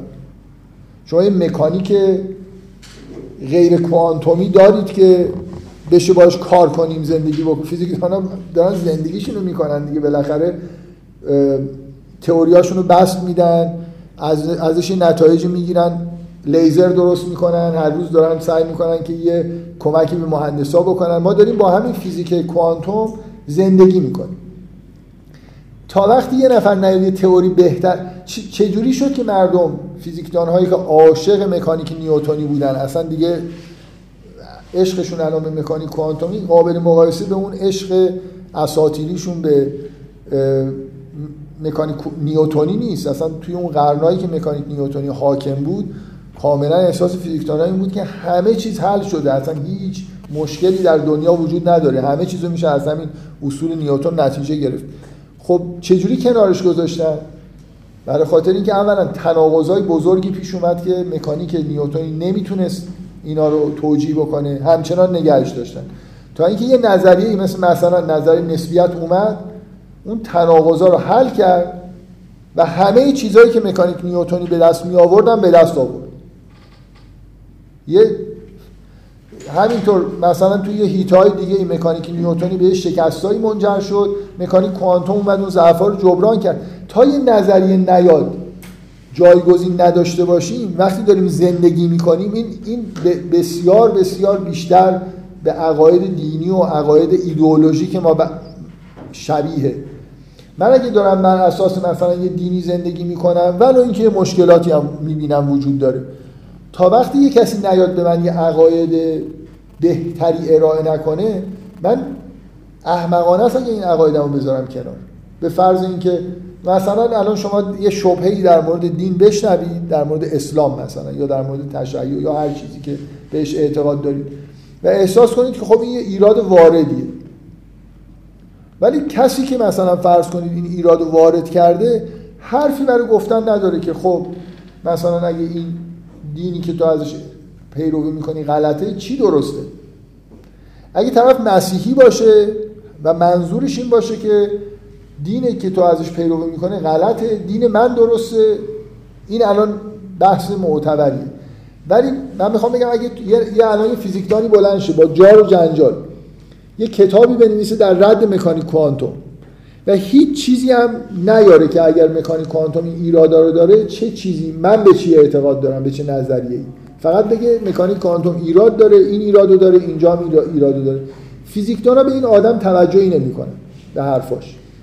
نه اینکه توجه نمی‌کنن. مکانیک کوانتوم برای خاطر این حرفایی که شنیدن کنار نمی‌ذارن. اکثرشون هم همه این چیزها رو شنیدن و می‌دونن. ولی چون نظریه جایگزینی ارائه نمیشه معقول نیست کنار گذاشتن یه نظریه‌ای که داریم باهاش زندگی می‌کنیم و به نتایج خوبی هم رسیدیم تا حالا. من حتی اگه مطمئن باشم که مکانیک کوانتوم غلطم به عنوان فیزیکدان تا جایگزین پیدا نکنم یعنی ببین یه بار اینه که یه نفر اون شبهه هایی که در مورد مکانیک کوانتوم وجود داره رو تصورش اینه که اینا قابل حلن. و به مکانیک به ایمان خودش به مکانیک کوانتوم ادامه میده. یه بار یه نفر من ممکنه معتقد باشم اصلا این قابل حل نیستن. مکانیک کوانتوم غلطه. و باید توسط یه فیزیک مثلا متعالی جایگزین بشه. ولی خب حالا که فعلا ندارمش چیکار می‌کنم؟ با همین مکانیک کوانتوم کارامو ادامه میدم. مثل اینکه یه تق... همونطوری که مکانیک نیوتنی یه تقریبی از حقیقت بود هنوزم تو مسائل مهندسی شما ازش استفاده می‌کنید. مکانیک کوانتوم هم شاید تقریبی از حقیقت بالاخره یه جایی تا 15 رقم اشار داره جواب میده. بنابراین من تا جایی که جایگزین ندارم عقیده خودم و اعتقاد خودم رو به یه همچین نظریه از دست نمیدم. یعنی از به کار بردنش غافل نمیشم و صرف نظر نمی‌کنم. اینجا بنابراین اینجا این نکته خیلی خیلی مهم از نظر من اینه که تو همین فضای بحثای ما سعی می‌کنیم این رعایت بکنیم. فقط وقتی یه مشکلاتی رو یه نفر داره میگه ارزش شنیدن داره که جایگزین ارائه کرده باشه. مثلا اگه یه مسیحی بیاد در, مقابل در مقابل یه آدم مسلمان شروع بکنه شبه وارد کردن این به نظر من در فضای انتخاب یه مثلا عقیده اقلانی و موجه قابل قبول ولی اگه یه نفر که به هیچ چیزی اعتقاد هیچ حرف روشنی نداره. مثلا بیاد به یه نفر بیاد به اثباتای وجود خدا ایراد بگیره. خدشه وارد بکنه. ولی درباره اینکه این جهان چجوری به وجود اومده هیچ حرفی برای گفتن نداشته باشه تئوری وجود خدا یه نظریه فلسفیه که توجیه می‌کنه که جهان اصلا جهان هستی چجوری آغاز شده. من فقط وقتی برام جدی میشه حرف یه آدمی رو گوش بکنم که میگه این تئوری این ایراد و این ایرادو داره که بیاد بگه که خب بعد از اینکه اینو رد کرد بگه که جهان چجوری به وجود اومده. شما هیچ به اصطلاح مکتب ایتیستی بی خدایی نمی‌بینید که حرف درست حسابی درباره آغاز جهان بزنه. برای همین بحثا تا حدود زیادی پوچن من خودم رو درگیر توی این کلاس درگیر خیلی بحثا نمی کنم به دلیل اینکه آلترناتیو ارائه نمیشه. یعنی من, من, یه بحث فلسفی وقتی به نظرم هیجان انگیزه و خوبه که خیلی دقت بکنیم در موردش که یه نظریه ای که داریم توسط یه نظریه دیگه زیر سوال بره که بتونه در همون موضوع حرف جدیدی بیاره و رقابت بکنن با هم دیگه. اینجا چند تا نکته خیلی مهم به نظر من وجود داره. اول این که شما حرف آدمایی که ایراد می‌گیرن اگه من وارد اون بحث شبهه می‌خوام بشم. کسی که شبهه‌ای وارد می‌کنه اولین سوال اینه که یه فرم باید جلوش بذارید بگی که بگی, بگی من به چی عقیده دارم. در خلع نمیشه شبهه وارد کرد. اگه یه نفر مسیحیه و داره مثلا فرض کنید به موضوع تعدد زوجات ایراد وارد می‌کنه. باید مبانی فکری خودش باید روشن باشه. صرفا ایراد یه نفر ممکنه استراتژیش این باشه. به این هر کسی هر حرفی بزنه یه ایرادی بهش بگیریم به نظرم خیلی آدم معتبر و متشخصی میاد. به همه داره ایراد می‌گیره. یه همچین آدمی رو نباید توی بازی این گاهی اوقات اینجوریه دی من باید قاعده ای بذارم. هر کسی که توی این بازی راه نمیدن. آدمی که فقط حرف منفی می‌زنه توی این بازی ما نیست. بازی بازیکنایی که ما باشون بازی می‌کنیم آدمایی هستن که دنبال حقیقتن.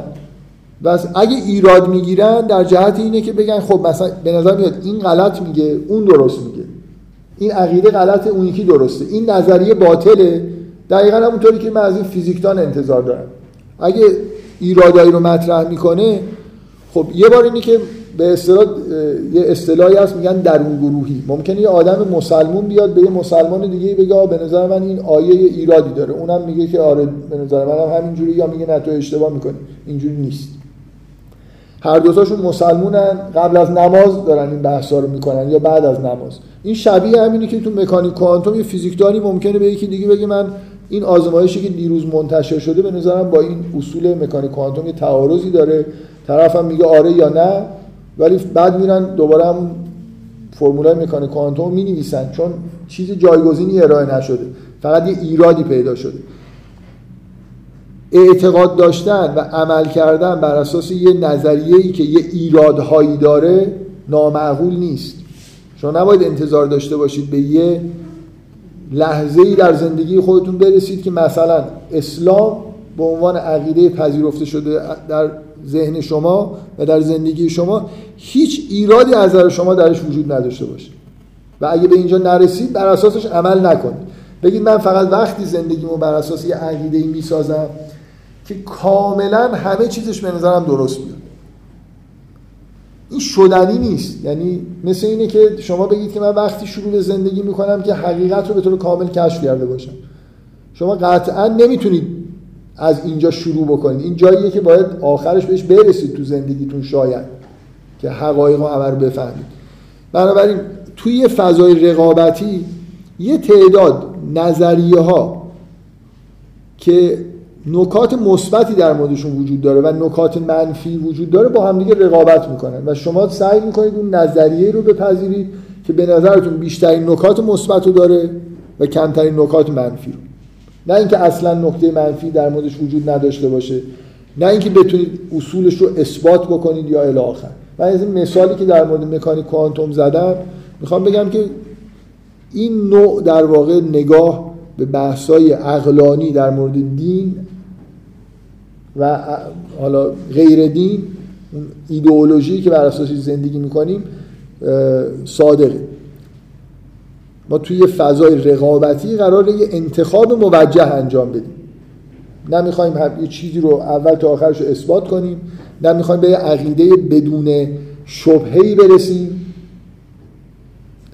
و نه حاضریم با آدمایی بازی بکنیم که نظریه‌ای برای ارائه کردن ندارن. فقط و فقط چون متاسفانه اینجور فضای بحثای فلسفی و بحثای عقلانی الان پر از آدماییه که چیز مثبتی نمیگن. فقط منتظرن یه نفر الان این این حرفی که من دارم می‌زنم فقط بحث دینی نیست. الان شما فضای فلسفه اینطوریه. یه آدمایی انگار در کمینن که یه نفر یه مقاله‌ای بنویسه یه ادعایی بکنه که در رد مقالش یه مقاله‌ای بنویسن. بگن که اینجای مقالش ایراد داشت. خب فکر کنید یه آدمی همه زندگی فلسفیش رد عقاید دیگران بوده. کاری انجام نداده در رفتن به سمت حقیقت. آدمی آدمای درجه یک آدمایی که سعی می‌کنن یه چیزی رو درک بکنن بفهمن حرف مثبتی برای زدن داشته باشه خب من نکته ای که در واقع می‌خوام بگم اینه که شبه وارد شبه هایی که وارد میشه به عقاید مثلا دینی حالا به اسلام یا هر عقیده دینی دیگه مهمه که از طرف افرادی باشه که یه جور در واقع حرفای مثبتی رو بزنن. تا حد ممکن باید سعی بکنیم که از درگیری با آدمی که هیچ حرف مثبتی نداره برای گفتن کناره بگیریم. من یه بار یه مثالی توی یه جلساتی زدم. گفتم شما اگه قوی ترین بکسور باشید ببین شما وقتی یه مسیحی میاد به شما ایراد می‌گیره چون اونم یه حرفایی برای گفتن داره شما متقابلا می‌تونید در عین حالی که ایرادش رو جواب می‌دید از خودتون دفاع می‌کنید متقابلا یه ایرادی به اون بگیرید. بگید تو اینکه این حرفو می‌زنی دین خودت هم این ایرادو داره مثلا. می‌تونید جدل بکنید باش. امکاناتی دارید برای دفاع از خودتون. می‌تونید به جای میگن بهترین دفاع حمله است. اصلا دفاع نکنید یه حمله مؤثر انجام بدید بهش. حمله قوی تر از حمله ای که اون به شما کرده. خب؟ مثلا فرض کنید یه مسیحی بیاد به تعدد زوجات در اسلام یا ازدواجهای پیغمبر ایراد بگیره. می‌دونید این کار کردن. هم یهودی ها هم مسیحی ها خب شما می‌تونید کتاب مقدسشون جلوشون باز بکنید. ببینید ابراهیم تعدد زوجات داره. داوود صد تا همسر داره. همینجا الی آخر یعنی اینا پیغمبرای خودتن دیگه اینا رو قبول داری. به غیر از حضرت مسیح که آخری بوده ازدواج نکرده بقیه پیغمبرای بنی اسرائیل که قبول داری خیلی هاشون بنا به متن کتاب مقدس خودتون تعدد زوجات داشتن. خب این چون یه آدمی اومد. من جواب ندادم بهش که تعدد زوجات چرا بد بوده بد نبوده اصلا. اصلا وجود داشته نداشته چیزی نگفتم. فقط اینکه تو چون این به این کتاب معتقدی حق نداری به من ایراد بگیری. این ایراد به خودت هم برمیگرد ایر... مشکل این که یه نفر حرفای مثبت بزنه همینه. برای همینه که راحت تره که شما به هیچ ابراز عقیده ای نکنید فقط به دیگران ایراد بگیرید. و با میگم در همین نباید اینجا آدم ها رو با تو بازی راه داد. برای اینکه یه جوری بازی رو خراب می‌کنن. این بازی بازی خیلی جدیه. ما می‌خوایم برای زندگی خودمون یه عقیده انتخاب بکنیم بر اساسش زندگی بکنیم. یه عده نمی‌خوان. این بذار واقعیت اینه که واقعیت دردناک اینه که کلا بشر ذاتا این حس رو داره که دوست نداره به چیزی عقیده داشته باشه. عقیده کلمه عربیش هم به معنای یه چیزی که انگار به پای آدم بسته میشه. بشر به معنای منفی آزادی خواهد. دوست داره که هر کاری دلش می‌خواد بکنه. عقیده یه چیزی که جلوشو می‌گیره. بنابراین اصولا فضای اگه آزاد بذارید آدما رو دوست دارن همه عقاید رو خراب کنن. این فضایی که الان تو دنیا وجود داره همین جوریه. یعنی اینجوری نیست که اگه دین رو کنار گذاشتن عقاید جدیدی رو سبک زندگی جدیدی محدود کننده ای رو که بهتره پذیرفتن. بلکه همونطوری که می‌بینید دنیا به این سمت رفته که تا جایی که می‌تونن ادیان رو مثلا ادیان مختلف و فرق نمی‌کنه از کجا اومده باشن کنار بذارن و عموما تبدیل بشن به آدمایی که به اصطلاح خودشون آزادانه زندگی می‌کنن. یعنی چون هیچ عقیده ای ندارن هر کاری دلشون می‌خواد می‌کنن. این ذاتا در بشر این تمایل هست. اینجور آدما رو نباید بازی داد دیگه. ما ما یه آدمایی هستیم. فرض کسایی توی این بازی آدمایی هستیم که حاضریم یه عقیده رو بپذیریم تا آخر اون محدودیتاتش رو محدودیت رو قبول بکنیم طبق عقیده زندگی بکنیم. حتی اگه لازم شد جون خودمون رو مثلا در راه عقیده خودمون بدیم. آدمای خود جدی هستیم. با آدمی که نمی‌خواد اینجوری زندگی بکنه خیلی نباید وارد بحث شد. بالاخره یه نفر باید یه حرفای مثبت داشته باشه. اگه میگه که من به نظرم این ایراد داره من ازش می‌پرسم خب به نظر تو چی درسته؟ فرض کن مثلا تعدد زوجات غلطه یا غلط بوده. چی درسته؟ به چی اعتقاد داری؟ تو اصلا ازدواج خوبه؟ ممکنه یه نفر بگه من ازدواج رو کلا قبول ندارم. خیلی مدرن فکر کنه پست مدرن فکر کنه. یه نفر بگه نه من فقط تک همسری رو قبول دارم. یکی بگه که اینجوری یه, یه ایده ای بگه در مورد اینکه خب ازدواج مسیحی نیستم در این موردی که دارم ایراد می‌گیرم این عقیده رو دارم. ایدئال اینه. اگه اینطوری شد بعد من می‌تونم باش وارد بحث بشم. بگم که به این دلیل این چیزی که تو بهش ایراد می‌گیری ایراد نداره. اون چیزی که تو میگی ایراد داره. این یه بحث متعادل و خوبی. اون مثالی که من رفتم بگم حرف پیش اومد نگفتم این بود که گفتم مثل اینه که شما قوی ترین بکسور دنیا هستید ولی حاضر حاضر میشید که یه مسابقه بکسی رو توش شرکت بکنید که از قبل پذیرفتید که شما مشت نزنید. فقط بذارید اون مشت بزنه شما دفاع بکنید از خودتون. هر ناظر خارجی که این مسابقه بکس رو ببینه احساس می‌کنه که اون بکسور قویه که همش داره می‌زنه شما فرار می‌کنید دفاع می‌کنید. یه آدم متدینی که یه جلسه ای می‌ذاره که فقط شبه ها رو یکی یکی مطرح می‌کنه و بعد سعی می‌کنه دفاع کنه نهایتا من از جلسه رو گوش بدم احساس می‌کنم این چه دین ضعیفیه که هم این همه زدن تو سرش. خلاصه یکیشو شما مثلا ممکنه احساس کنید شپش گرفته و یه, یه دونه از این ضربه ها خورده. خب دا... به عنوان داور اون بکسوره رو پیروز اعلام می‌کنید من باید دستم باز باشه که طرف اول بیاد. میگم میگم یه فرم بذارید جلوش پر کنه. به من اجازه اینو بده که مثلا در مورد ازدواج این فکر رو می‌کنم در مورد فلان چیز این فکر رو می‌کنم. هر جایی که ایراد می‌گیره یه حرفی هم داشته باشه. ایدئال چیه؟ چرا این چیزی که شما بهش معتقدید غلطه؟ بعد با هم دیگه مسابقه بدیم. غیر از این نمی‌تونه باشه. یعنی غیر از این که حالت رقابتی داشته باشه عادلانه نیست. خب من نهایتا حالا خیلی چیزایی که می‌خواستم بگم و نگفتم فکر می‌کنم زمان به اندازه کافی گذشته. می‌خوام این جنبندی بکنم. اون کاری که ما تو این جلسات انجام میدیم دقیقا یه کار عملیه. من می‌خوام سعی کنم به این نتیجه برسم که مثلا دین به معنای اسلام فعلا. دین به معنای اسلام انتخاب معقولیه. به عنوان عقیده ای که راه زندگیمون رو بر اساسش پایگذاری می‌کنیم. راه زندگی رو در واقع طی می‌کنیم و توی این کاری که من می‌خوام انجام بدم بنابراین نه دنبال این هستم که بیام اصول دین ثابت بکنم براتون نه دنبال این هستم که بیام یکی یکی شبهات رو بگم شبهات رو رفع بکنم. بلکه در واقع شما موجه بودن عقایدتون از اینجا میاد که مثل یه نظریه علمی به اندازه کافی اولا نکات مثبت در موردش ببینید. تا به اندازه کافی به این حس برسید که نکات منفی زیادی نداره. و مخصوصا اینکه در قضاوتتون رقابت با بقیه عقاید احساس بکنید که برتری داره. یعنی بنابراین این جلسات شامل این میشه که من نکات مثبت بگم درباره اسلام. بگم که چه محسناتی داره. به عنوان یه ایده به عنوان یه عقیده. دفاع بکنم از اینکه اعتقاد به خدا از عدم اعتقاد به خدا معقول تره و پشتیبانی عقلی بیشتری در واقع هست. دفاع بکنم از اینکه راهی که اسلام مثلا در یه زمین های ارائه میده راه فوق العاده خوبیه.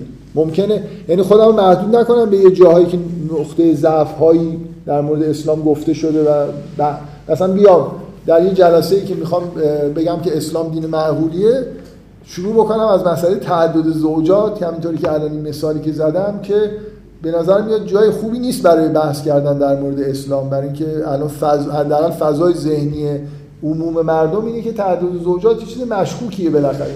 اگه خیلی دفاع خوبی هم بخوام انجام بدم در مقابل این شبهه‌ای که پیش اومده راهو باز نکردم برای اینکه شما عقیده پیدا بکنید. نهایتش اگه از قبل عقیده داشتید و این مسئله خیلی اذیتتون می‌کرده یه خورده مثلا کمتر اذیتتون بکنه. ولی اگه بخوایم حرفای مثبت نزنیم به نظر من جلسات جلسات خوبی نمیشه. هم حرفای مثبت می‌زنیم یعنی از دیدگاه مثبتی سعی می‌کنیم به بهترین وجهی. مثلا اگه من بخوام در مورد تعدد زوجات حرفی بزنم ایده های کلی روابط زن و مرد در اسلام رو که خیلی چیز خوبیه ارائه میدم. بعد میگم که خب حالا مثلا فرض کنید چرا چرا این تعدد زوجات پذیرفته شده در اسلام؟ اگر پذیرفته شده. نه اینکه فقط یه اون جایی که به نظر این نقطه ضعفی می‌رسه رو مطرح بکنه.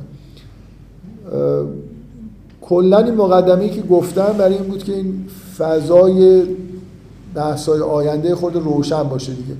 نه اثباتیه نه رفع شبهه به اون معناست و نه همه اینا هم هست و در این حال. یعنی من مثلا همین قصد داشتم یه وقت بشه انتهای این جلسه به یه طریقی یه اشاره به یه چیزی شبیه برهانهای خداشناسی و اینا بکنم. ولی مسئله اینه که این یه تلفیقی از همه این کارا رو قرار انجام بدیم خب انشالله سه شنبه آینده جلسه داریم. بالاخره این میلینگ لیست رو هر چه زودتر خوبه که تشکیل بدیم برای حوادث غیر مترقبه ای که ممکنه پیش بیاد. این جلسه معمولا اینطوریه که بالاخره هر دفعه اگه موضوع خاصی بخواد توش مطرح بشه من باید یه راه ارتباطی داشته باشم. اگه بخواد زمانش تغییر بکنه همینطور. فکر می‌کنم اون بچه‌هایی که کلاس رو گرفتن احتمالا زحمتشو بکشن. و mailing list رو درست بکنن. مثلا این فایلایی که آپلود میشه رو معمولا تو mailing list آدرسش رو اطلاع میدیم برای کسی بخواد دانلود بکنه و این حرف پس انشالله سه شنبه آینده همین ساعت پنج و نیم جلسه تشکیل میشه.